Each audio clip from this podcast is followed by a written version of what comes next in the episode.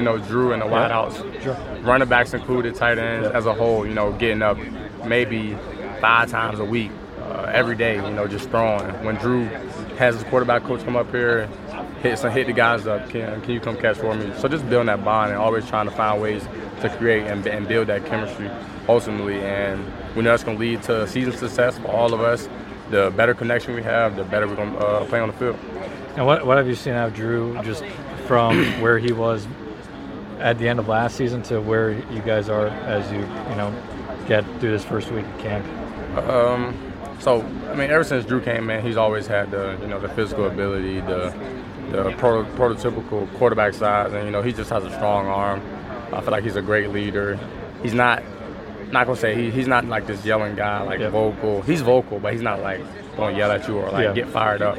But he's finding his way to lead, and you know, and a big thing with that, we we ne- we never wanted him to feel like all the pressure's on him. So, you know, we all help him try to lead the offense. You got Theo, you got uh, me, you got Trey, you got Nick, you got Drew. So it's all of a collective effort.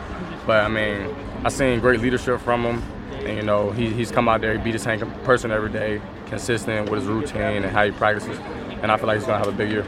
Nice. Dre, after the Lift for Life, you said that you want to be one of the architects of this wide receiver room to be one of the faces of wide receiver programs in the country. Yeah. So over that time, it's not a lot of time has elapsed, but where do you feel like that goal has been achieved or the progress has been made since maybe a few weeks ago when you had that event and now Yeah, where so- the wide receivers are now? So it's just uh, as simple as like when the guys out there, we just having more fun. We making more plays. We're bonding more. You see us doing different handshakes, uh, like just out there having fun, and not necessarily saying we didn't have that that fun like in the past years, but it wasn't just that same feeling. So I definitely feel like like once again, Coach Hagans have brought like a, a tremendous culture with him and, and the way he wants the room to look.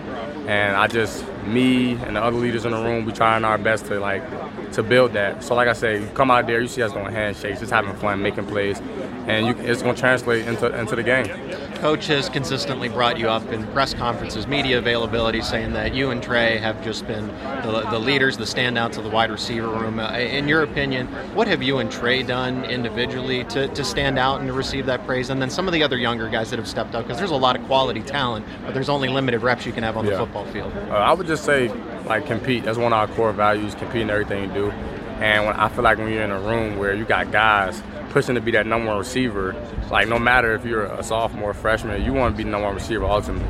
So when you got guys coming in with that mindset and you trying to work like that every day, it's only to make each one of us better. So, like, with me and Trey specifically, I like to think I'm like the most athletic, you know, person in the world. But Trey, like, he pushes me when it comes to uh, cone drills. If we got to jump, we're always challenging each other. I'm like, I bet I get further than you. He's like, all right, bet it. We always just betting who gonna get further, who gonna jump the highest, who gonna bench the most, who gonna power clean the most. And I feel like that's created a culture in the room. So now, so where they got like the young guys see it, and now they want to compete with us.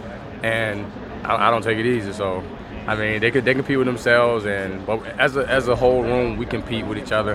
And at the end of the day, it's making everybody better.